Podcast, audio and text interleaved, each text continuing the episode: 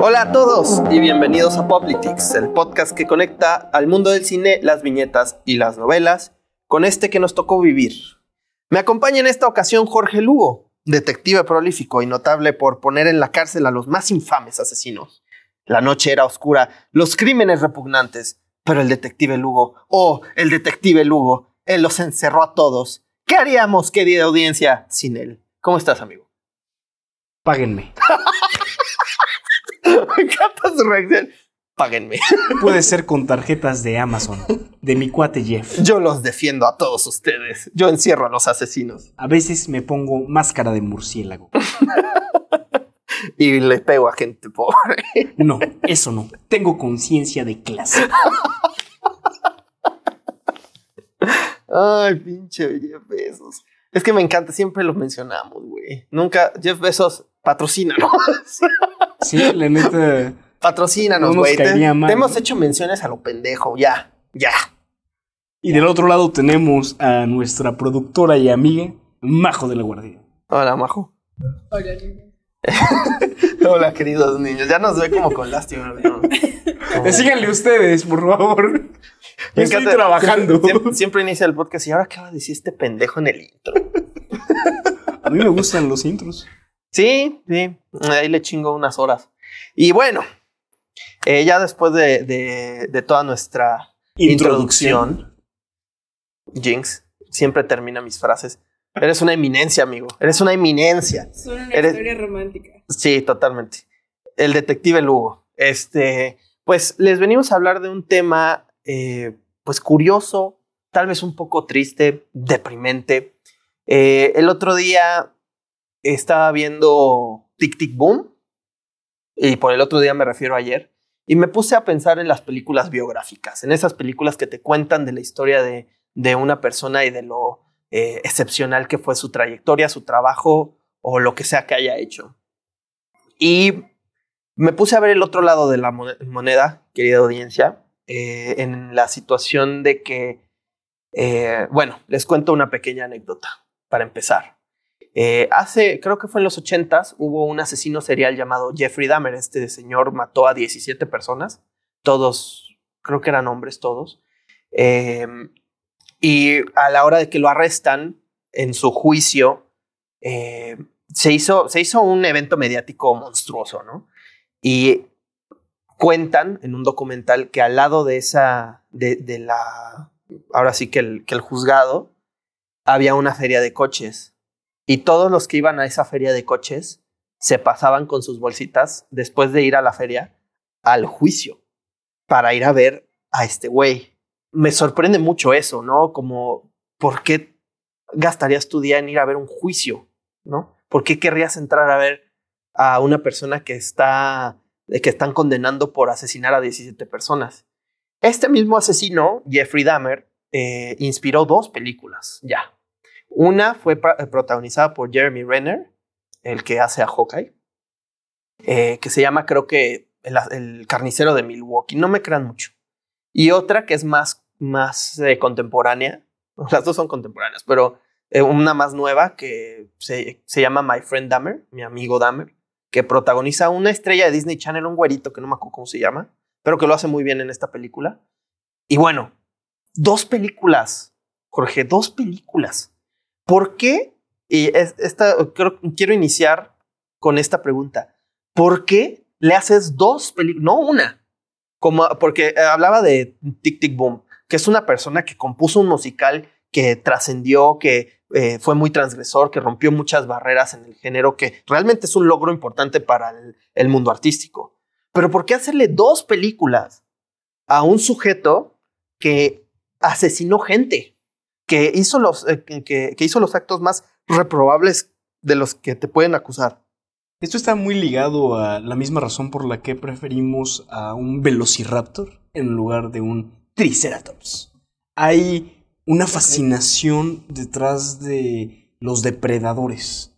Y el mundo en el que estamos viviendo está controlado por los depredadores, ¿no? Ya mencionábamos a nuestro cuate Jeff y las mentes de tiburón que andan por ahí también. son Saludos, Carlos honradas como son honradas como eminencias. Entonces, hay una conexión muy directa en nuestra admiración con estas figuras que depredan en relación con los que simplemente son víctimas. Nunca vas a ver una película de alguien al que se le usurpó algo o que fue tragado por uno de estos lobos de Wall Street. Entonces, me parece que está muy ligado a esto. No sé qué piensas tú, Majo. creo que tiene que ver un poco con eso de la fascinación por el depredador, pero también la fascinación por lo poco común, porque a pesar de que, o sea, las dos películas, y es algo, entre comillas, es un tema que puede ser recurrente, o sea, hay muchos documentales, hay muchas series, hay más películas, este, también es como esa fascinación con, o sea, ¿qué, qué piensa? ¿Qué le pasa? ¿Por qué es así? ¿Por qué, por qué matar a, ¿qué? ¿17 personas? 17. ¿No? O sea, y bueno, ahí me voy a meter ya a, otra cosa, ¿no? Pero hace un, no, un par de años ¿Cómo pasa el tiempo, no? Wow, sí. Eh, Diego y yo empezamos a producir un documental sobre asesinos, que él tuvo la idea y llegó y me dijo, oye, vamos a hacer un documental, queríamos hacer uno, no sabemos de qué. Y, y yo le dije, la neta es que no sé nada, ¿no? O sea, tú dime, yo investigo y así. Y de investigar, pues, pues aprendí como muchas cosas al respecto. Hay, hay, o sea, a pesar de que, digamos que a nivel, no sé, académico está toda la rama de criminología y así, hay un grupo especial de gente que se dedica exclusivamente a estudiar asesinos seriales, a clasificarlos según su comportamiento, según cómo atacan, según sus víctimas, o sea, entonces también está cañona esa, ese lado de, pues sí, hay mucho interés en entender por qué pasa, porque es algo muy eh, raro, ¿no? O sea, y sí, me acuerdo, acuérdame un poco de lo que decían, tipo, hablando en el episodio pasado de Anki, de Diego mencionó que, o sea, somos excepcionales. También hay excepcionalidades malas como estas, ¿no? O sea, sigue siendo algo como fascinante. Sí que bueno, pero es, por eso hay eh, tanta eh, contenido creado alrededor del el tema. Ahora, lo que crea fascinación podría estar relacionado a que es un solo ser humano el que está destruyendo la vida de tantas otras personas porque muertes, genocidios, asesinatos de masas hay todo el tiempo, pero perpetuados por el Estado, por compañías privadas o, por otras entidades que son súper poderosas. Sí, al día, al día matan lo que un asesino serial mata en nueve años. Entonces, ¿será que tiene que ver con esta individualidad, una persona excepcional? Yo, yo, yo quizá podría bueno, yo, podría teorizar que tiene, que hay dos vertientes en esta, en esta figura del asesino serial que nos llaman la atención. En primer lugar, la figura del forajido. O sea, el, la, la, persona por encima de la ley o que se cree por encima de la ley. Ya hemos hablado de Batman, pero hay miles. O sea, váyanse a cualquier western y está el outlaw bien padrote ahí, este, paseándose por todos lados y todos lo admiran porque la, la policía este, pues nunca lo va a atrapar. Un Robin Hood es algo muy básico, ¿no? Y del otro lado tienes la cuestión del fenómeno, de la persona que, que, que, está, que tiene otra, otra percepción de la vida, porque evidentemente esta gente está trastornada, ¿no? Para, para que eh, hagan ese tipo de cosas, pues tienes que tener un nivel de, de psicopatía muy, muy elevado y además, pues muy probablemente una existencia traumática, que eso también lo podemos ligar un poquito a a la situación de las clases sociales. Sea, hay muchas veces en que ah, lo hablamos con el Joker, el Estado le falla a una persona, la situación familiar, no sé, puede venir desde un control de la natalidad, ¿no? Una persona que pues no quería tener a un niño, el niño nace, crece en un ambiente eh, muy hostil y eso se combina con una situación mental que posiblemente también fue infringida por esta situación que, tiene, que tuvo al crecer y al final se vuelve un asesino. Lo vimos con los monstruos de Catepec, el cuate que era el, asesino, pues creció en, un, en, una familia de abusos, de, de aberraciones, de, de situaciones muy traumáticas que finalmente encumbraron en que este tipo llegara a matar, ¿no? Pero aún así, y creo que esto es un tema de gran investigación, por ahí si hay psicólogos, psicoanalistas en la audiencia, pues aviéntense un paper de esto y nos lo mandan. eh, ¿Por qué? Hace, o sea, yo veo gente que gana un Wimbledon de tenis y se hace famosa. Yo veo un güey que gana un gran premio y se hace famoso. Yo, o un Oscar, o un Tony, o, o que, no sé, o que salva a un bebé en un incendio y se hacen famosos. ¿Por qué al mismo nivel de a esas personas ponerle, ponerles una película? Porque el hecho de que les hagas una película quiere decir que algo viste en esa persona que te interesó y quisiste llevarlo a la gran pantalla. No es cualquier cosa, es una gran inversión, ¿no? De tiempo, de dinero, de lo que tú quieras. ¿Por qué ese tipo de personas que se hicieron famosos, o sea, ¿por qué te puedes volver tan famoso tanto como cuando haces algo así de bueno como cuando haces algo así de malo? ¿Será un complejo de Frankenstein? Tal vez. Eh, quizá somos conscientes, no en todos los casos, porque efectivamente hay personas que simplemente tuvieron una mala química cerebral y pues son personas que carecen de empatía y está más ligado a una cuestión química, pero también, bien lo mencionabas, hay gente que son víctimas de sus circunstancias y tal vez como sociedad sabemos que de alguna u otra forma estamos contribuyendo a que las cosas sean como son. Y estas personas salieron completamente de, de lo establecido y no conformes con haber salido de ello, regresaron eh, con un odio o una frustración tan grande que devino en, en masacres. Pensaba, por ejemplo, en la masacre de Columbine, ¿no? Eh, las películas que, que nacen de esto. Y, y incluso hay una canción de Foster the People muy famosa que quizá y no muchos se hayan detenido a escuchar realmente lo que dice, pero Pues, Kicks. eh, va de eso, ¿no? De, de alguien que está completamente frustrado con, con su entorno y llega a esta explosión que deviene en asesinato masivo. Claro. Al, al, pero al final, eh, ¿cómo? Pues, no sé, o sea, siento, no sé si compartirán mi opinión, pero siento que los venden muy bien. ¿No será eso un indicio de que hay alguien allá arriba? Ya nos estamos poniendo muy conspiranoicos, pero me vale madre. Este, eh, ¿no será un indicio de que alguien allá arriba está tratando de vendernos esa imagen? Pues ya lo platicábamos hace un rato, ¿no? Con esta idea de, de los depredadores. Y que quizá ahí estas son versiones sumamente exacerbadas, con acciones que, pues si tienes un poquito de madre, te van a parecer aberrantes, pero que a la vez no están muy lejos de todo lo que se provoca en otras cúpulas que admiramos. Uh, son personas que depredan de forma muy directa y quizá ahí también eso tiene que ver con que estamos cansados de toda esta fachada de bondad y de altruismo que tienen los grandes líderes, los grandes millonarios, uh, los grandes controladores del mundo y que con un asesino pues es una maldad un poco más explícita, es honesta. O sea, ah, se están mostrando como lo que son verdaderamente, ¿no? Unos locos. Sí, y creo que otro, otro factor a considerar también, creo yo, importante es que la figura del asesino serial al final, digo, aparte de que, eh, insisto en que la venden mucho, Sí, pues pusieron a Zac Efron de Ted Bundy, ¿no? nada más, nada más. Y, y citando a un buen amigo mío que tengo, y está mamadísimo.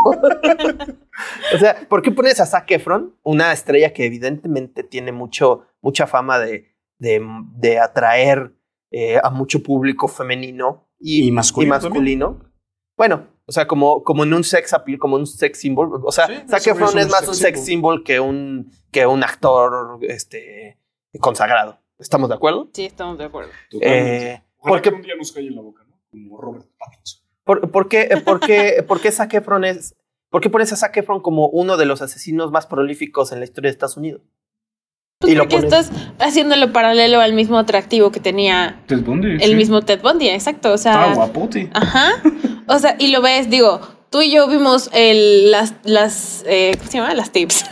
La, Las o sea, cintas las cintas, ¿no? Y, Sí. y, y Está bien fea. ¿Te acuerdas que íbamos llegando de no me acuerdo qué viaje y las iba escuchando Andaba en el bien, camino? andaba bien mal viajado. Sí. Güey, este güey está loco. No, pues es que todo eso de, de los college que se metía Ajá. a los cuartos de, de las niñas. No, Sí, mames. con, con, con, este, con troncos o algo así. No, güey. ¿Para qué meternos en detalles? Pero a lo que voy es, ok, ok.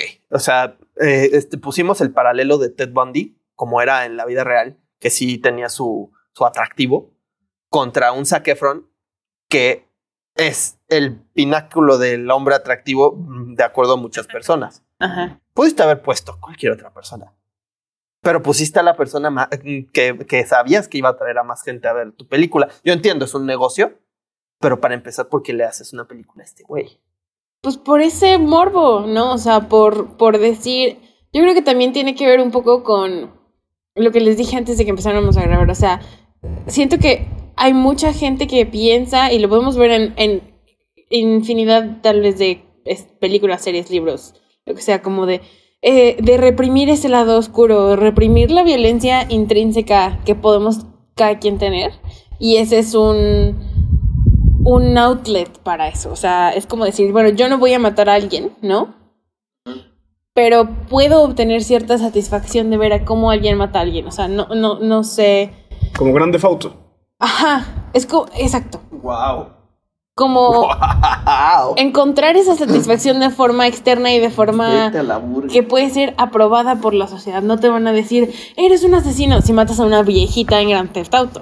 No, o sea, Sí, es esa, ese, ese desligarte de esa culpabilidad. Ajá. Y mi- mientras también, o sea, creo que también tiene cierto elemento boyerista. O sea, yo estoy viendo algo que me, que me atrae en cierto nivel y, y es el único modo de acceso que tengo a eso o algo así, ¿no? Es muy, como se me hace, se me hace como muy animal, muy básico, muy eh, instinto reprimido o, o algo así, Puede no ser, sé. porque al final somos carnívoros, omnívoros, pero carnívoros también. Ajá. Y todo el tiempo estamos consumiendo el producto de la casa sin llegar a cazar. Ajá. O sea, tú puedes ir a Burger King ahorita, a McDonald's o a cualquier otro lugar de comida rápida y pues básicamente te chingas un animal muerto, ¿no? Pero sin haber matado al animal directamente. Entonces, Qué rico. eh, sí, quizá y, puede ser por ahí, ¿eh? Que, que hay- Lecter, estás aquí. No, las hamburguesas, dije, majo. Ay. Muchos de, de nuestros aspectos más animales son reprimidos constantemente. Y tal vez a través de estas ventanas recordamos pues, esa parte, ¿no? Que quizá ahí ya no consideramos, sobre todo cuando se trata de nuestra propia especie, porque estamos hablando de seres humanos, no es algo moralmente muy aprobado. Pero sí es muy curioso cómo, por ejemplo, Grande Auto tiene tanta, tanta popularidad. Y no sé cuál fue su primera aproximación al videojuego, pero al menos la mía, me acuerdo que fui a una agencia de, de coches con, con mis papás y tenían como una pequeña área de niños. Y había un Xbox o un PlayStation, no recuerdo, Ajá. con Grande Auto.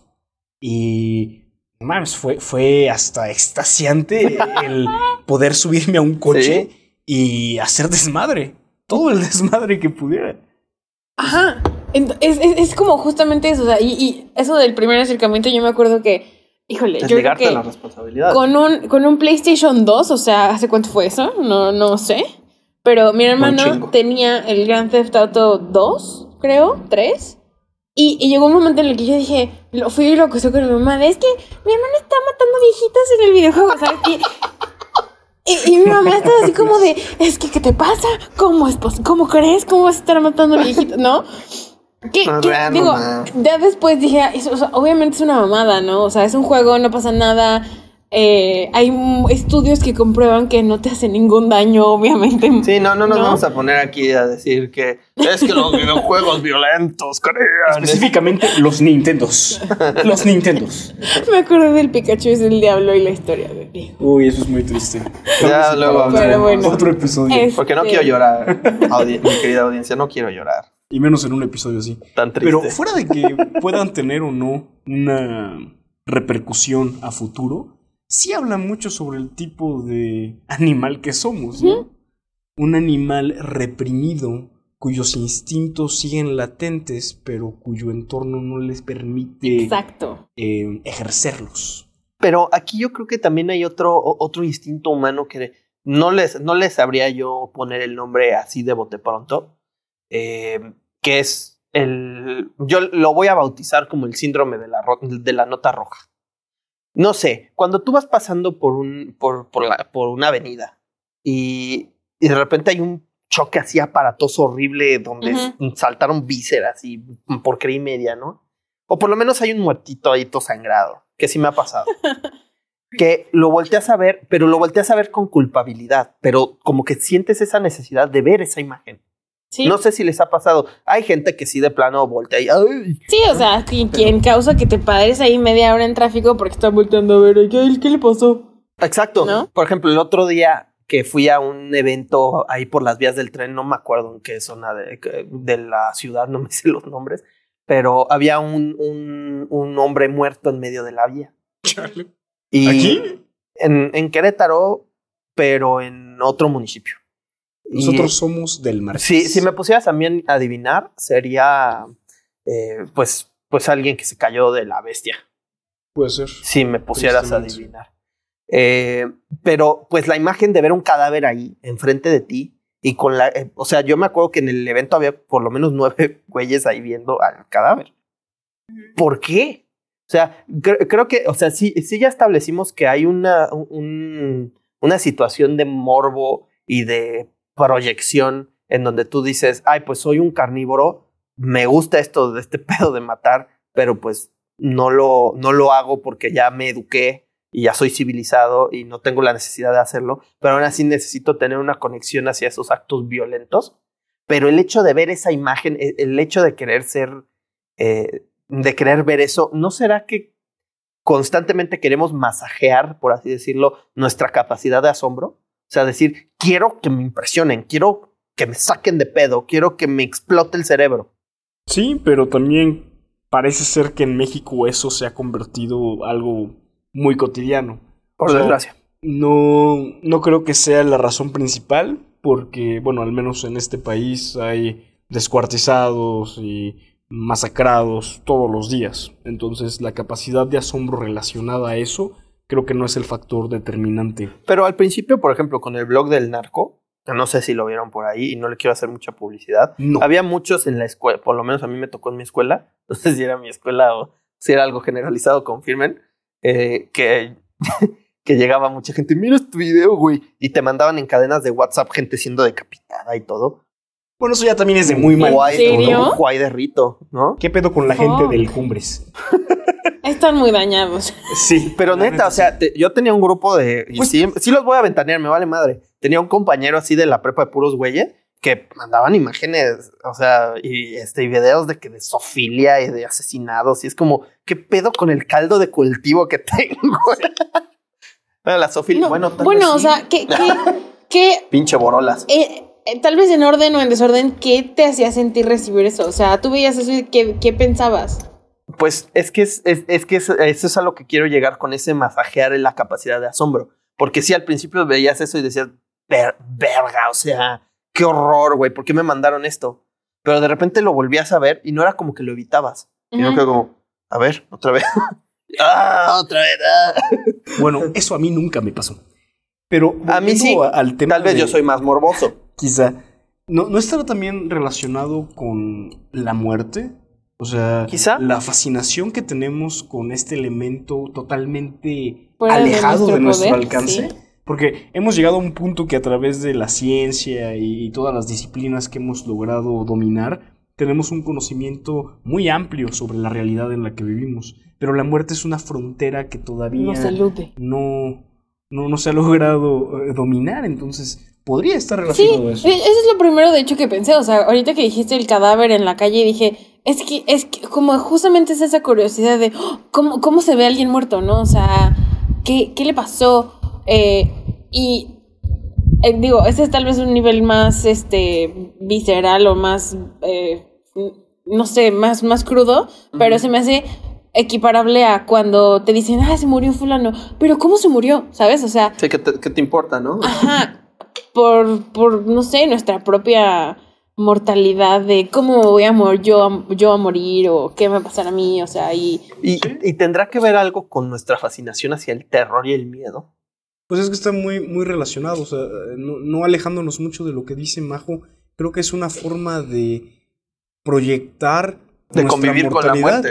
O sea, es decir, güey, ese podría haber sido yo.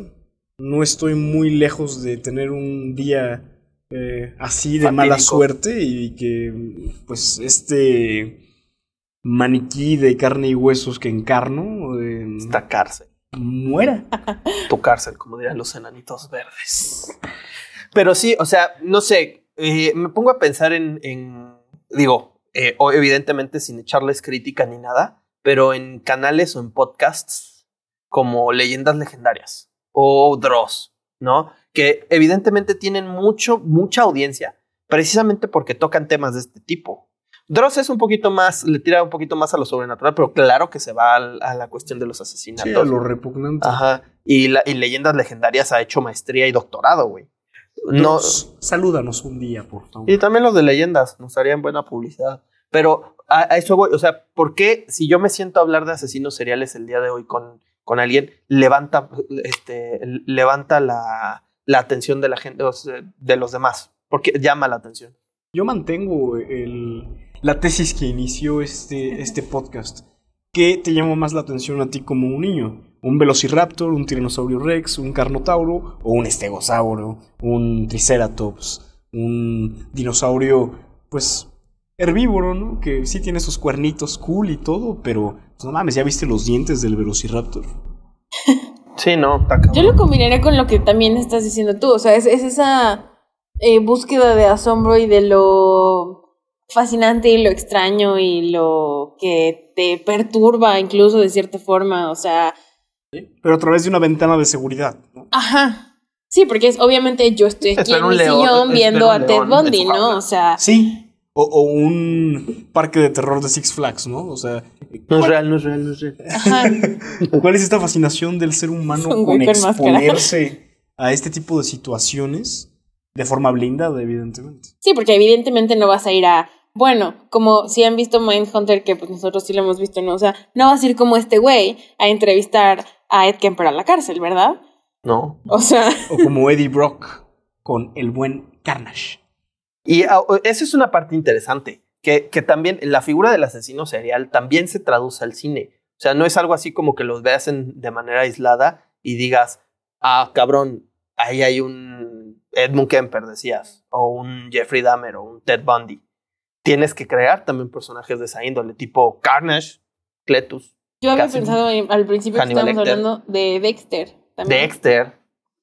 Dexter, y y Dexter es un, es un, es un, este, Caso particular. apar- sí, es como un asesino serial de diseñador, yo le llamaría. Hasta medio antihéroe, ¿no? Sí, sí, porque dices, ¿sabes qué? 100%. Tú nunca, tú, tú siempre vas a matar. Este es un caso perdido, pero ¿por qué no matas mejor a estos que, que también matan, ¿no? Que seas como un exterminador, ¿no? Básicamente es Venom, ¿no? El, el Ándale. arquetipo. Pero ¿O es ¿Qué más. onda con esta serie de You? Porque también es un Mm. asesino serial. Sí, pero Sí, te- sí, y te lo ponen de protagonista y generalmente pues al protagonista pues es al que más le pones atención, ¿no? Y con el que más generas empatía. También. Eso es algo muy extraño, porque de entrada ya sabes que el güey es un psicópata. Pero la construcción del personaje te guía. a Justo eso es otra cosa que se me hace a mí como interesante. O sea, si, si estamos pensando en todas estas eh, eh, productos culturales que exploran asesinos seriales de alguna manera ficticios o reales, creo que siempre hay cierta curiosidad por saber cómo funciona su mente. O sea, ¿qué piensan? Porque si piensas, digo, eh, o sea, en el psicópata, pues que no tiene empatía, no es algo eh, fisiológico, no se le va a arreglar. Pero también tienes al sociópata que fue creado de cierta forma, ¿no? Por su entorno. Pero de cualquier forma es como de, o sea, ¿por, ¿por qué va a matar a alguien así? ¿Por qué va a ir, o sea, un Ted Bundy a, a perseguir niñas universitarias a matarlas, ¿no? O, o por qué, o sea, ¿qué, ¿qué en su cabeza le dice que eso está cool? O sea, ¿cómo es que eso le da satisfacción? ¿Cómo es que eso lo hace sentir bien? ¿O qué, qué necesidad? ¿Cómo tiene las agallas, no? No sé si alguna vez Ajá. hayan estado ustedes frente a la posibilidad de matar a un animal. Eh, matar a un. Sí, no eh, puedo. Un conejo. matar a, a- a un, a un gallo, una gallina. Animales grandes, porque mosquitos a cada rato chingo. Sí, Pero- estamos hablando de, de mamíferos. ponte. Sí, no, o sea, un gatito o algo así. Bueno, no, eso, ya, eso ya está muy perturbador. Es pero- que una, una vez, lo comparto, una vez me encontré un gatito a, a mitad del, del camino y estaba muy mal herido. Ajá. Entonces, pues yo sí pensé en sacarlo de su miseria y decir, no, pues es que Oh. pobre güey. O sea, tenía todo, la- todo, todo el cuerpecito ya bien. Pues horrible, Mm. horrible. Lo- me lo llevé al veterinario a que pues le hicieran los honores ellos. Sí, pero ahorita va a llegar Pero- Peta a decirte que no, no, no. Que no, no, no. ¿Por qué no lo rescataste? Pues sí lo rescaté, pendejos. ¿Por qué no te cortaste el brazo y se lo diste a él ¿Para qué, que se regenerara? Como Wolverine, no mames. Como Carnage. No, pero, pero, pero sí, o sea, también está eso, digo, yo no, nunca he tenido que enfrentar la opción o de tener que matar a un animal así, pero, pero es como ver, ver animales muertos en la calle, o sea, de atropellados y así. Sí, está es, es horrible, ¿no? O sea, Pero hasta por supervivencia, en un sentido menos caótico que el pobre gatito. O sea, eh, yo todavía no, no he tenido el estómago para matar, por ejemplo, un conejo. ¿no? Y decir, o sea, evidentemente lo estoy matando porque me lo voy a comer. O, o una gallina, ¿no? Ya saben, ese Ay, craqueo no de- mames. del hueso. No, no tengo las agallas, no tengo el estómago. sí. Entonces, es también pensar que seguramente su cerebro sí funciona de forma distinta, porque esto nos inhibe la, la posibilidad de matar. Y, y ya no estamos hablando de, de seres humanos, estamos hablando de animales que te vas a, a comer. Entonces, ahora, ¿qué cazar nivel de gravedad tiene que haber en ese cerebro como para poder matar a otro ser humano? Exacto. No, y, y, y creo que también, o sea, ya, ya nos vamos más hacia un, una cuestión de, de ciencia del comportamiento, güey. O sea, cómo este, cómo el, cómo el, el tema del asesino serial mueve masas. Porque no solo estamos hablando de que uno, co- como que uno inhibe esa, esa este, necesidad de matar.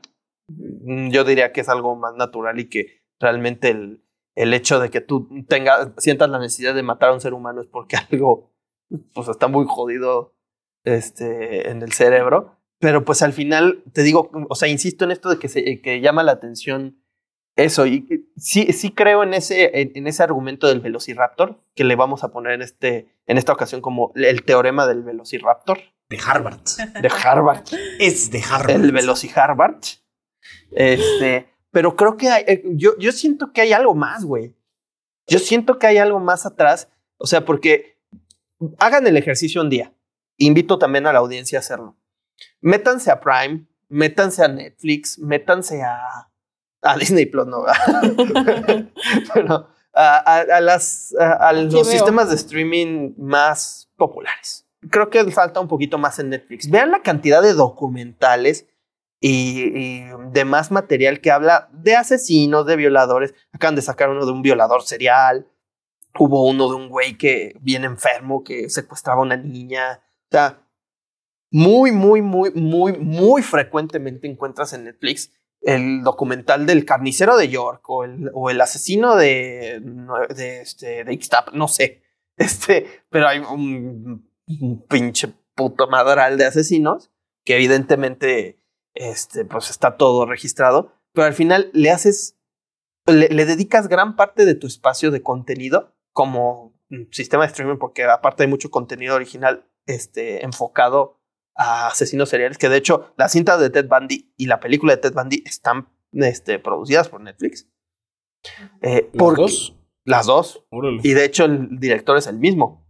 El que dirigió las cintas y el que dirigió la película es el mismo cabrón. ¿Y por qué? ¿Por, por qué? O sea, ¿por qué mueve tantas masas el tema del asesino serial, además del, del, del depredador? Claramente es un entramado de cosas. No creo que sea solo... Un factor único que Ajá, lo exacto. define. No es solo un factor. Es un entramado que creo que ya mencionamos varios y todos juntos te llevan a, a esta popularidad enorme que tienen estos sujetos. Y, y definitivamente el mundo está basado en una cadena alimenticia donde el más fuerte sobrevive y en algún punto quizá de nuestra larga historia como humanidad los asesinos incluso fueron considerados guerreros y héroes. O sea, ahorita los, los denominamos de esa forma porque pues no estamos en guerra, pero pues asesinos seriales ya lo mencionábamos hace un rato, pues también son los militares, también son los líderes de Estado que, que dan las órdenes para destruir a todo un pueblo, solo que aquí estamos hablando de casos aislados, de personas con alguna situación mental o una historia social muy desagradable. Pero la figura del asesino serial, ya quitando un poquito esta mitificación, está presente en todo. O sea, tanto en, formato político, tanto en formato económico. Está ahí. No, y aparte el asesino serial creo que como figura eh, engloba muchos, muchas características que también levantan mucho morbo. Estamos hablando de la violencia, estamos hablando de la sexualidad. Seducción. E-, esa es otra cosa que, o sea, está ahorita que decías como lo de los líderes y militares y así, que también son asesinos seriales, o sea, creo que ese es otro género de asesino serial, ¿no? O sea, sí, porque también podríamos hablar de, legitimados. de, ajá, o sea, como de de clasificarlos, ¿no? Y está el asesino serial de estudiado del que hablábamos cuando, o sea, cuando yo dije, no, es que hay estudios y criminalística y no sé qué, como de, es una persona que mata con tal frecuencia, esta es su víctima y está categorizado y bla, bla, bla. También está el asesino serial, entre comillas, de, o sea, el jefe de un cártel, ¿no? Este, el capo.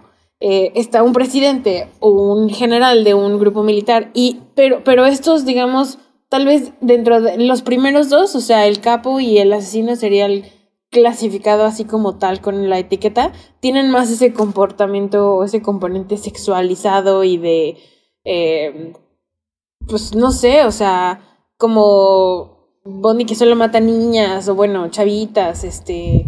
o el, como, a ver, tú, tú, tú me vas a poder decir más, pero como el BTK que también amarraba a las víctimas y las asfixiaba, ¿no? Algo sí, así, o sea. sí, o sea, es, es un fetiche. Ajá. Realmente, en la generalidad de los casos es un fetiche, es una manera que, que también tiene que ver mucho con la impotencia que tiene cada, cada este, sujeto, ¿no? O sea, tienen la necesidad de sentirse por encima de una situación, que necesitan ese control, ese poder en su vida. Eso es lo que dicen los, los psicólogos que analizan estas cosas. Eh, digo, finalmente creo que también podríamos extendernos horas y horas en, en desarrollar por qué este tipo, estas personas requieren esta necesidad de control. Porque también estamos hablando de que al vivir en una sociedad tan rapaz y tan, eh, tan necesitada de competencia, pues también hay mucha gente que se queda atrás. Y ese me quedo atrás también contribuye a una frustración que finalmente encumbra en una impotencia. Y una impotencia puede ser de cualquier, de cualquier, es- de, cualquier tipo. Hasta incluso eh, hablando de, una impotencia sexual, pues también tiene que ver mucho con un estándar sexual eh, fijo. No sé, hay muchas cosas que se ponen en la mesa. Eh, la cuestión de cómo tiene que lucir a alguien para ser este, sexualmente atractivo, la- las cualidades físicas que uno debe tener, incluso en la duración. No me voy a meter tanto en el tema, pero sí, sí, tiene, sí hay un estándar. Y el hecho de que la gente enfrente algo tan delicado como la sexualidad, ya teniendo un parámetro de cómo tiene que ser la cosa, pues evidentemente trae muchas frustraciones. Y en el caso de estas personas, en la que todas estas frustraciones están exacerbadas en su cerebro, pues claramente desembocan en, una, en un acto violento. Sí, en algún momento leí una. Una publicación, un artículo de, de una doctora en Tijuana que hablaba mucho sobre la necropolítica y sobre la psicología detrás de todos estos sucesos en Ciudad Juárez. Y hablaba mucho, pues sí, de los asesinos seriales que tienen esta situación química en el cerebro, que pues básicamente están condenados a ser asesinos seriales ya toda su vida. Pero también hablaba sobre la creación de asesinos seriales, o sea, Ujú. el cómo podrían surgir, cómo podrían ser creados. Y, y hablaba cosas muy similares a las que en algún momento eh, eh, explicó otro asesino serial también. Pero este güey sí era, era un genio. eh, y la forma en la que asesinaba también estaba muy cabrona. Es nuestro querido Ted Kaczynski. Eh, y hablaba sobre las actividades sustitutorias que le han quitado todo el poder al hombre. Y al ser humano, ¿no? En general. y cómo las empresas que son básicamente dueñas de sus vidas muestran esta actitud rapaz de depredador en donde toman lo que sea y estamos hablando de cosas tan elementales como agua, estamos hablando de cosas tan elementales como la tierra, entre otras, otras, otros factores, y, y que si orillas a un ser humano a sentirse dueño de nada, ni siquiera de sí mismo, entonces te va a morder de regreso. O sea, estamos hablando de animales super evolucionados, sí, pero animales al final, o al menos la condición humana encarnada es así. Somos animales y pues el instinto está ahí. O sea, yo también creo que, que como ya se mencionó antes, la sociedad también puede crear asesinos seriales. Claro, no, y, y ahora que hablabas de Ted Kaczynski, que por cierto yo creo que si no fuera eh, un terrorista habría sido un gran eh, politólogo, porque su manifiesto es fantástico. El manifiesto de Ted, del Yuna Bomber es fantástico, realmente, o sea, es, un, es un documento muy bien escrito, muy bien elaborado y que tiene mucho sentido porque es muy crítico hacia la sociedad moderna y la dependencia que se ha creado, las nuevas tecnologías y cómo esta, en lugar de llevarte a nuevas fronteras, te está, te está inutilizando, te está haciendo estúpido, básicamente. Sí, ya no, la, la tecnología ya no nos sirve a nosotros, sino que nosotros servimos a la tecnología. Está muy, muy cabrón. Eh, este güey, pues lo que quiso hacer básicamente fue, mediante un acto activista, matar gente, ¿verdad? Sí, pero mira, qué buen ejemplo, ya que ahondamos un poquito más en Ted. Él sí fue una víctima de sus circunstancias. Por Él supuesto. sí fue una víctima de su contexto. Porque ahí ni siquiera fue como tal la sociedad en general la que lo convirtió en eso, sino el Estado. E- Ese cabrón estuvo expuesto al MK Ultra a una edad muy joven, creo que tenía 17 años cuando estaba en Harvard. Y pues lo destruyeron psicológicamente. Lo destruyeron. Y era un genio, ¿eh? te das cuenta como el ser humano es como cualquier otro animal, ya bien se dijo. Si lo arrinconas, te va a morder. Y entonces tenemos ahora dentro de la tipificación de los asesinos seriales individuales, un asesino serial que está de cuna y un asesino serial Creado. Frankenstein. Sí. Sí, claro. Sí, o sea, finalmente creo que es bueno que se haga esta distinción, ¿no? Porque hay muchos asesinos como, como el señor Kaczynski, que, que más bien fue como una, una manifestación de ideales, el hecho de que matara. O sea, realmente es como un, no, pues mato a quien sea, pero pues lo que quiero demostrarles es este. Pero no mataba a quien sea, ese güey tenía un target muy específico. Pues a escuelas y universidades. Digo, Eh, universidades, y Universidades y aviones. aeropuertos, por eso es Unabomber. Universities and Airports. Sí, o sea, es este. Es, es muy interesante. Al final, como que, que analizar esa raíz social que tienen los asesinos, esa raíz social que tiene nuestra fascinación con la violencia, güey.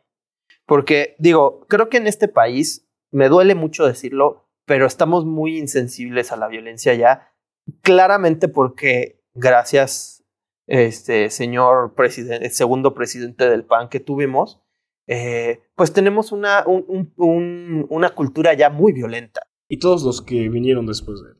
Digo, que desde antes ya teníamos una cultura de bandoleros, ¿no? Sí, pero Nuestras él creó la industria cultural detrás del narcotráfico. Pero, pero pues. Hay un muy buen libro que, que- no me acuerdo exactamente cómo se llamaba, pero habla sobre la creación del arquetipo del narcotráfico. Porque sí, la violencia ya existía, ya teníamos cédulas en todo el país. pero se folcloriza, ¿no? Ese cabrón, no mames, no tiene madre. Y quien sea que crea que fue un buen presidente, sáquese a la chingada de nuestro podcast, por favor. No, pero, pero, pero pues sí, o sea, efectivamente, a partir de que, de que se desata la guerra contra el narco, porque lo voy a decir entre comillas también, porque son puras mamadas. Son paramilitares que le sirven al Estado y nada más perpetúan el status quo de un No, es país que no, no es- se puede es- gobernar. Es, es, este, ese, esa excusa de precisamente de lo que decíamos, ese ver a León atrás, este, desde mi jaula, es esa excusa para romper esa barrera y volverte tú el agresor. O sea, eso fue lo que desencadenó este güey. Finalmente tienes un país lleno de gente que, que, que está ansiosa por infligir daño, güey. O sea, porque Sí, hay, sí hay- es hay creado. much- ajá, hay Todos muchos- los sicarios son creados. ha- hay muchas, este, muchas cédulas criminales, que no me voy a poner a decir nombre para que no me maten, Sí, no, no, no. eh, pero que finalmente se crean una cultura de, de- de violencia estructal Porque de es abajo hacia arriba. también, o sea, eh, los narcocorridos, las narcoseries, todo lo Sí. relacionado a la narcocultura. Sí, realmente no. O sea, están, están también reflejando esa fascinación por la violencia que tenemos y esa normalización, ¿no? O sea, todo país tiene su cáncer en cuanto a violencia. En Estados Unidos creo que son los asesinos seriales y los, tirote y los tiroteros. Bueno, y también las personas que tienen acceso a armas en Walmart, ¿no? Ah, bueno, esa es la raíz del caso, que no mamen, pero no mamen, no mamen, no mamen, o sea, no mamen con su acceso a las armas, o sea, está cabrón porque... te fijas, son culpables. Estados Unidos es uno de... No, ahorita tal vez ya no tanto. eh, Evidentemente ha caído en declive esa hegemonía cultural, pero durante mucho tiempo a Estados Unidos se le consideró como el arquetipo a seguir en cuanto a modelo político, social, económico. Y Estados Unidos está profundamente podrido en relación a la violencia. Y se le ha aplaudido durante tanto tiempo todas las mamadas que ha hecho. Quizá ahorita es un poco más claro el que Sí, es está muy, es, es- es muy, digo, no quiero insultar a ningún México-americano o algún americano que pueda escuchar este podcast, pero la cultura estadounidense en ese sentido es muy primitiva, güey. Sí. Muy primitiva. O sea, e, el, el hecho de que, de que, en primer lugar, exijas como derecho tener un arma en tu casa, porque, porque eres tan pinche paranoico como para decir, es que alguien va a entrar a mi casa y por eso tengo que tener una K-47 para que cuando venga me lo chingue. Y estás hablando de rifles de asalto, ¿no? La Sí, chingues. Pero además ya no solo se maneja en tu casa. Hace poquito pasó una ley en Texas que te permite portar un arma públicamente ya sin ni siquiera tener un permiso. O sea, todavía podríamos entrar en un debate sobre qué tan legítimo o no es tener un arma en tu casa, ¿no? En tu casa. Pero Sí. aquí estamos hablando de personas que ya pueden ir en Walmart, donde las compraron, y cargarlas ahí mismo. Pero eh, es que eh, yo creo que también hay, hay una diferencia entre que sea una opción y que sea un derecho. Sí. O sea, el hecho de que tú digas, y va a rimar, el hecho de que tú digas que es un derecho. Pero, eh, o sea, que tú, que tú lo clames de esa forma, que digas, mi derecho como americano es tener un rifle. No, ellos se dicen americanos, estoy tratando de arremedarlos, pero de manera muy... muy- Sí, pero pinches estúpidos, son estadounidenses. Bueno. no americanos. yo como estadounidense tengo derecho a tener un rifle que podría matar a un elefante en mi casa. O sea, ¿qué pedo, güey? O sea, aquí en este- aquí, eh, eh, o sea, hay países en donde, en donde vender pistolas de agua en un súper es, es escandalizante. Estos cabrones tienen en un Walmart una pistola que podría matar seres humanos y que de entrada un- un- cualquier persona puede comprar. O sea, Eso deviene también en todo el tráfico de armas que ha generado la violencia también en este país. O sea, siempre se ha Claro. manejado mucho este vaivén de, de responsabilidades entre ambos, pero definitivamente Estados Unidos tiene gran, gran responsabilidad en el estado actual de, de México. sí. Solo que, pues, obviamente, sus egos gigantes no, no les permiten ver esa parte. Sí, y regresando a la parte del asesino en serie, el asesino en serie, digo, ah, va a venir de muchos países, evidentemente. En, en, en todo, en todos lados se puede, eh, se puede suscitar un asesino en serie. Nosotros tenemos un par de referentes nacionales, como la Mataviejitas, ¿no? Pero en El Estados mocha Unidos. orejas. El Mocha Oreja. El, ¿Cómo se llamaban las, las que eran hermanas? Sí, Ah, ¿no? Eso sí, no, no tengo idea. A mí mi mamá me asustaba de niño con el mocha orejas. Sí, a mí también. No, a mí la mataviejita. Cuando, porque en un tiempo que vivía con mi abuela era como de, es que la mataviejita va a venir por la abuela, ¿no? pobre tu abuela. No, ¿sabes? A mí, a mi abuela le tocó, fíjate que mataron a una señora en Tlalpan y mi abuela vivía en Tlalpan, se cagó evidentemente. Fue como, no mames, ya me van a venir a matar. güey". Soy su público objetivo. Pero, o sea, en Estados Unidos, por cada asesino serial mexicano, puta, yo creo que hay nueve asesinos seriales en Estados Unidos que hasta parece que están dispuestos a romperle el récord al anterior, güey. O sea, este güey mató a 120, yo voy a matar a 150. Eh, Lo ven como deporte. Y hay cierta, o sea, dentro de esa misma cultura de hablando de cómo la industria del entretenimiento es una de las principales de Estados Unidos y Claro. esa misma exalta como, ay, es que a huevo, hay que ser asesino serial. Y está, o sea, es como, te puedes salir con la tuya, ¿no? Y no te va a pasar nada, o está chingón. O sea, de, de alguna forma ponerlo como un personaje a idealizar o a, a La purga. idolatrar. Ajá, o sea, es como, ah, pues entonces está chingón que yo vaya a Walmart a comprar mi pistola Y me mi tire a- secundaria. ajá. Pues hace una semana le, le dieron No mames. la, la, la inocencia a, este güey que manejó de un estado a otro con un arma para matar a personas que estaban protestando. Eh, y que el juez lo calificó como autodefensa. No mames. No, y, y, en Estados Unidos te encuentras ejemplos eh, variopintos. O sea, el, en el de, creo que fue en el de Thanos, que mencionamos sobre el- los cuates estos que, que pretendían ser el Joker. Sobre todo el de Estados Unidos, el que se metió al cine a tirotear. sí, sí. Es como, Sí. como, creo que, o sea, yo no, repito, lo reitero en este, en este segmento, no voy a ser ese güey que diga, los videojuegos y las películas tienen la culpa de... No, no la tienen. El, el arte es reflejo de la realidad.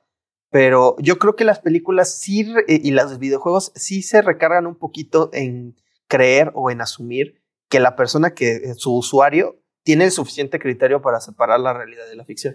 Y evidentemente no, o sea, No, está- mira, este pendejo, o sea, ajá. soy el Joker y me pinto el pelo. Ni siquiera se lo pintó el color que era. Estúpido. y llego a una, a una función en donde la gente simplemente vino a ver una película, sacó mi pistola y empiezo a disparar. Y Guaido. sabes, justo todo esto del, del acceso que hay a las armas y de los eh, tiroteos que hay en Estados Unidos, también creo que a lo que me lleva a pensar es, además de la fascinación que podemos tener con la muerte directamente o con el, eh, o sea, como el, como el prospecto de nosotros morirnos o de qué pasa cuando alguien más se muere, es la como que la falta de empatía y la falta de, de comprensión de la, de la otra persona. O sea, que, y que eso resulta ser la causa o la explicación para todos estos tiroteos que hay, ¿no? O sea, creo que por mucho tiempo después de la, ¿qué fue? No sé, como en 2019 o algo así, cuando fue que hubo no sé cuántos tiroteos en cinco o seis escuelas o algo así, que decían, no, pues todas estas personas se comunican a través de 4chan o de 8chan wow. y, y todo, todo es como de odio y de intolerancia, o sea, es, es la combinación de como esos factores también que, de, ah, me cae mal y entonces me lo, lo voy a ir a balear, porque tú tienes el poder y tú tienes la autoridad, es como yo soy mi propio Batman porque me la pelan todos y entonces me voy a ir a chingar a este güey porque, porque me caga. ¿Dónde fue este caso de un cabrón que se puso una GoPro y que parecía que estaba en Call of Duty? Ah, en Nueva Zelanda, ¿no? Que se metió una en una mezquita. Ajá. Sí, sí, sí. Es que también creo que hay un factor de enojo reprimido muy importante, güey. Tanto en el asesino serial como en los tiroteos, que ya nos pasamos también a tiroteos, que también es un buen tema. Pero, pero hay un- una clase de enojo reprimido. Por ejemplo, en estos foros que tú mencionas. O sea, el hecho de que yo me pueda meter a. eh, pues en un, en un foro de internet a decir me cagan los musulmanes o me cagan los judíos, lo que sea, no, no, me, voy, no me voy a extender. O, o los No, LGBT. es xenofobia. Ajá, o, homofobia o, o- Racismo. o machismo, lo que tú el, el- el nombre que tú le pongas. El, de- el encontrar esos, esos foros, esos, esas cámaras de eco, en donde tú encuentres una, un, un- que alguien que te dé la razón de tus pendejadas, creo que también te empodera. Y ahí yo me voy a poner un poco más crítico con la, con la sociedad y con el estatus de lo políticamente correcto. ¿Por qué? Porque el hecho, o sea, hay una, una diferencia muy grande entre un diálogo, entre exhortar a la gente a decir, ¿sabes qué? Estas personas que tú estás insultando tienen derechos y son iguales a ti.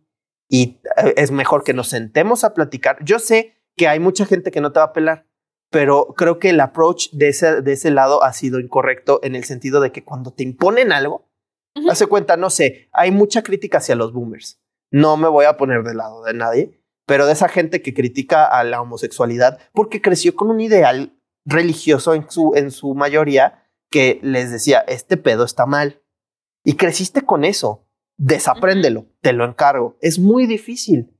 Y el hecho de que llega alguien y te empiece a condenar porque tienes esa creencia pues te va a orillar hasta encontrar un- una cámara de eco precisamente donde haya gente en donde comparte ese que, eh, o sea, que haya gente que comparte ese odio.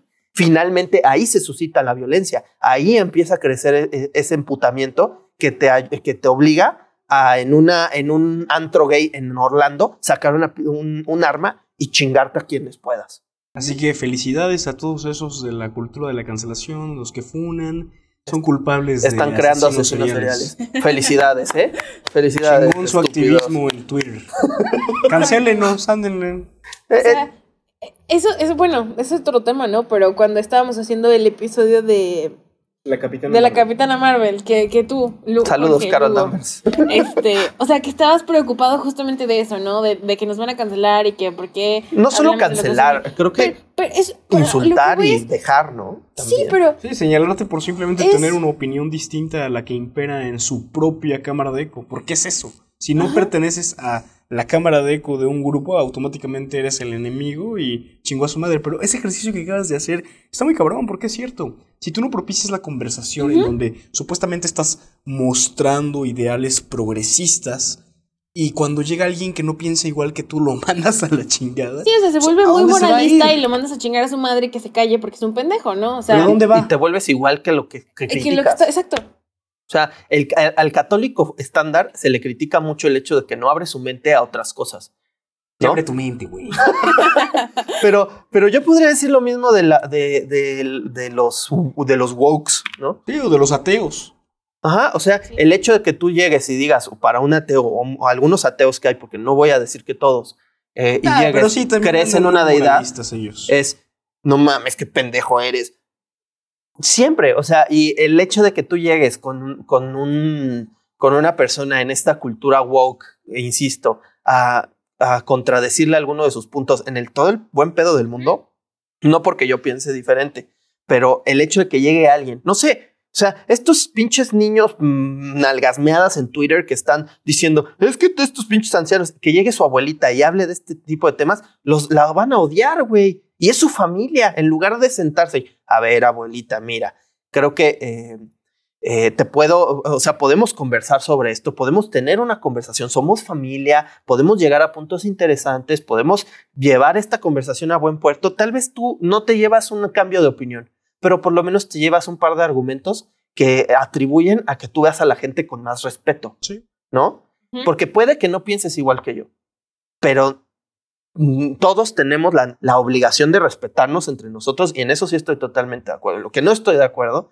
es en que si tú llegas y manifiestas una, una, una postura distinta, por eh, generalmente es por religión y eso no es tu culpa, porque te criaron en una religión muchas veces y que tú llegues y trates de contradecir algo, no sé, como el aborto, en una... eh, en, un, en, un, en un marco de conversación en el que tú eres neófito y no conoces el otro lado y que te mm, apedren y que te manden a la chingada así de feo, pues vas a buscar entre ese resentimiento un lugar en donde van a ensalzar tu violencia hacia esa. Y existen esos lugares, ese es el problema. Ahí están Todas los, chan- los foros de- chan que decía Majo. Sí. De esos son. Las legiones Sí, de internet.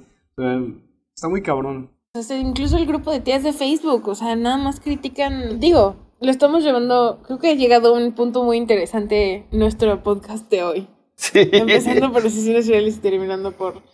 como Pero es esa fascinación sí, ¿no? de la violencia y por qué nos volvemos violentos también. Ajá. Sí, e internet está lleno de violencia. O sea, en lugar de tener ágoras, como tenían muchos el ideal de que se convirtieran estos foros, tenemos coliseos, en donde verdaderamente estamos asesinando a la gente virtualmente. Y yo me, me acuerdo mucho de la situación durante la pandemia, todavía estamos en ella, ¿no? Eh, de esta chica que fue a Walmart con su hija, y obviamente su reacción no fue la mejor, y habló de forma despectiva hacia uno de los empleados, pero el Internet se encargó de destruirle la vida. Porque además traía cubrebocas, entonces hubo un cabrón que la conocía, que re- reveló su identidad y se encargó de que entre todos le chingaran la vida. Era una madre soltera que terminó sin trabajo, terminó sin posibilidad de conseguir otro trabajo. Y quién sabe qué haya sido de ella. O sea, muchas veces no se dan cuenta de que también la sociedad moderna se han convertido en asesinos seriales. Las personas en Twitter son asesinos seriales. Sí. Sí, ¿no? Y, Facebook y también. finalmente hay una película interesante que se llama Club Penguin. en Metroflog y Omegle. Y este Chat roulette. Y high five. hay una hay una película que se llama en inglés Mad City, en español se llama El Cuarto Poder, que eh, retrata una situación en la que un, guardia de seguridad es despedido por corte de personal y regresa con una escopeta porque está al lugar en donde está y hay una, hay una excursión de niños. No llega a matar a nadie, simplemente llega con la escopeta como para, ser, para parecer más seguro y llegar con su jefa y decirle, necesito el trabajo porque me está llevando el carajo a nivel económico. Y todo eso lo convierten en una toma de rehenes porque hay un, estúpido reportero que convierte esa historia en, en eso, en decir, este güey está, eh, eh, nos, nos, este, se encargó de encerrarnos a todos en el museo y pues está pidiendo tal, tal y tal para liberarnos. Y el güey nada más quería que le regresaran su trabajo porque la vida se le estaba cayendo a pedazos. Entonces, aquí te das cuenta también, y ahorita voy contigo, Majo, este, perdón, que vivimos en un foro. Sí, O sea, todo mundo está allá afuera para criticarte. Cuando tú eres una figura eh, pública o cuando tú te atreves a exponerte como ser humano y a alzar la mano en el salón, si dices algo que al, estúpido de junto no le gusta, te van a crucificar. Porque al final es mucho más sencillo sentarte a ver cómo, cómo ese güey le está cagando que tú este, atreverte a, actuar con el riesgo de cagarla, ¿no?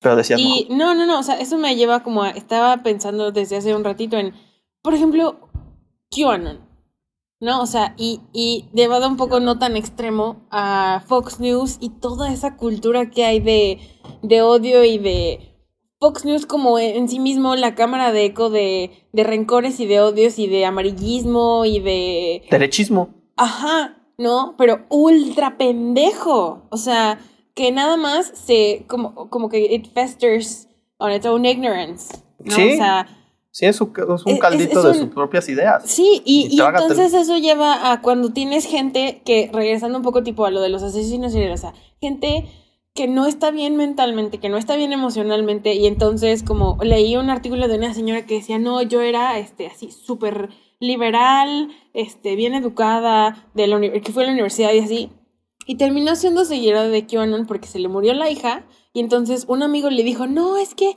ve que fulano y la red de tráfico sexual y no sé qué, y la señora se metió ahí y, y como que tenía e- e- ese factor de culto, ¿no? Pero de, o sea, te pierdes a ti mismo por esa, eh, no sé, falta de, con facultades o de equipamiento para lidiar con tu propia emoción, que es como eso del resentimiento del, este, de que, ah, me despidieron, ah, no, me, me pasó esto en la calle. Y entonces como tengo ese, ese instinto reprimido o esa impotencia o lo que sea, deviene en, pues en irse a tirar a alguien en un Walmart o irse a meterte a QAnon y ser la, que te laven el cerebro, ¿no? O sea, Pero el QAnon yo No sé. siento que también es una respuesta a, a lo otro que decíamos, o sea, al, al, al que te empuje, o sea, que el lado liberal te em- se haya convertido en esta dictadura ide- eh, idealista sí. de decir, ¿sabes Sí. qué? Solo mis chicharrones truenan. Y esa gente que no tiene representación finalmente se vuelve violenta. Por eso gana. Trump las elecciones. Y por eso yo creería,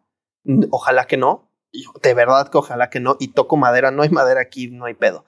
Pero toco madera en que en México, si, si se sigue con una izquierda incorrecta, moralina, y de que aquí nomás mis chicharrones truenan, vamos a regresar al derechismo. Porque es lo mismo, es, o sea, e- es esta cuestión de la izquierda y la derecha, eh, en, cuest- en cuestión de que yo me voy a la derecha porque la izquierda no me entienden, es mm, maximizar el caso que ya habíamos dicho antes de Twitter.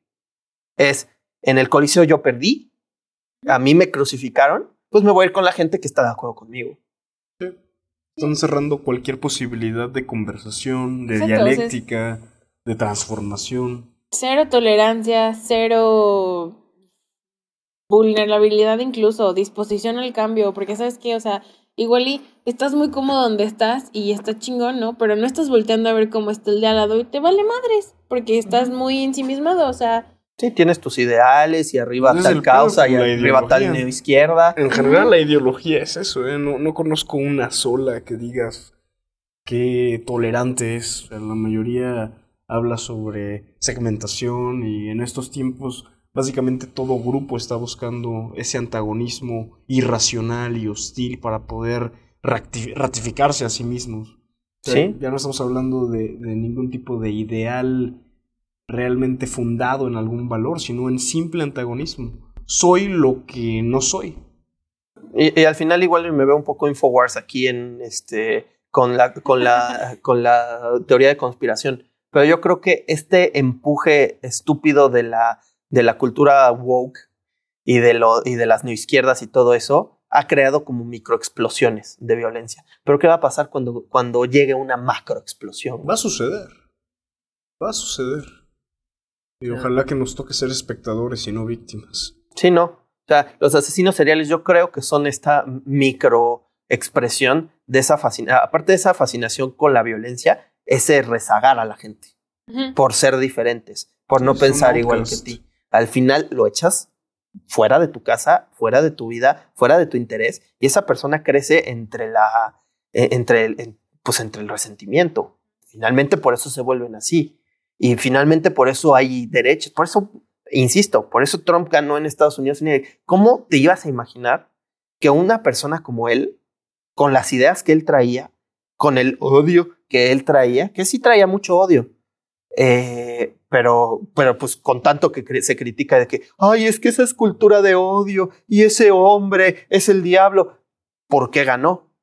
Porque hay miles de personas reprimidas en su país que estaban buscando un cambio a, todas a toda la violencia también que estaba este, implementando los demócratas, ¿no? El lado contrario, el lado liberal, el lado que te entiende, que te abre las puertas, ¿no? Que te dice, a ver, aquí aceptamos a todos, somos multiculturales, somos, eh, pero, o sea, somos multiculturales, pero no somos multiideales.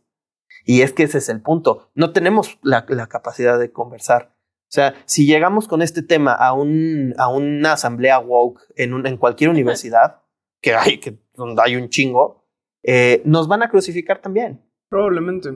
Y ahorita que mencionaste esto de los republicanos y los demócratas, creo que es uno de los ejemplos más claros sobre la dualidad antagonista que existe. En este caso, pues es muy claro porque son solo dos. Pero ¿qué es eh, el republicano? Es lo que es lo contrario a, un demócrata, ¿no? Y al revés, un republicano, eh, digo, un demócrata es lo que, lo que no es un, un republicano. Entonces, Estamos hablando de, un maniqueísmo. Estamos atrapados en esta dinámica dual de unos contra otros. En cualquier pinche ideología de mierda de, este presente distópico en el que estamos viviendo, hay un enemigo que quizá ni siquiera sabe que están tocanizando contigo. claro. Porque ni siquiera le permites eh, explicarse la razón por la que llegó a tales ideas y ya lo crucificaste. Pero bueno, creo que ya llegamos a puntos muy relacionados al tema, pero muy, eh, muy diversos, o sea, muy el espectro de este episodio está como que empezamos en una cosa chiquita y nos fuimos a algo más grande, me, me gustó. Y definimos nuevos asesinos seriales, ¿no? Esta gente en cámaras de ecos que crean asesinos seriales. Sí, esa, es, es como taclear esta, esta eh, definición de la violencia, ¿no? Y por qué nos fascina tanto y por qué tenemos tanta tendencia a querer saber más sobre ello. Y cómo la cosechamos también. Exacto. Yo creo, yo creo que ahí se cierra el ciclo. Yo creo que buscamos la violencia tanto porque nosotros mismos somos los que la cosechamos. Nos encanta ver peleas, güey. Nos encanta ver cuando, o sea, cuando, mientras a mí no me cancelen, vota cómo cancelaron a, a tal. No voy a hablar de, de, de, personas en específico, porque si empiezas a tocar temas de que este, ver. A nosotros. Sí, ¿no? Ay, que me valdría madre. O sea, si hablas de una persona como, o sea, un caso de cancelación y de arresto como muy, muy presente como una Just Stop, pues muchos podrían arguir que esa hasta se lo merecía, ¿no? Pero, pero. Regresemos al. pero, o sea, a lo, a lo, que, a lo que, a lo que voy es que a la gente le gusta ver esas caídas en desgracia. Que esas caídas en desgracia generalmente pro, este, eh, traen violencia. Bueno, no generalmente, todo el tiempo traen violencia. Y, y creo que al, al, hablarlo en esta mesa redonda cuadrada, eh, pues llegamos a puntos muy interesantes. Como tú lo decías, creo que ese, eh, definir a nuevos asesinos en serie, creo que fue uno de los puntos más brillantes de este podcast, porque al final estamos viendo cómo nosotros mismos estamos eh, sembrando y cosechando esa violencia y al final nos damos, nos damos de topes en la pared y, este, preguntándonos, pero ¿por qué esta gente es tan violenta? ¿No? ¿Por qué la gente trae armas? ¿Por qué la gente este, tirotea en las escuelas? Sí, ¿Qué tan violento estás siendo tú en los comentarios? Ajá, ¿qué tan En violento los es el juicios. O sea, hay que ver también esas ocurrencias, no por justificarlas ni avalarlas, en ningún momento lo vamos a hacer, pero también hay que verlo como consecuencias del entorno en el que vivimos, en esa hostilidad en la que estamos viviendo. Entonces, eh, la próxima vez que vean un material de algún asesino serial, pues ya van a saber un poquito más o, pretendemos que, que lo linken un poquito más a esta violencia que vivimos eh, en el día a día. Bueno, pues esto ha sido todo un tema muy denso, muy denso.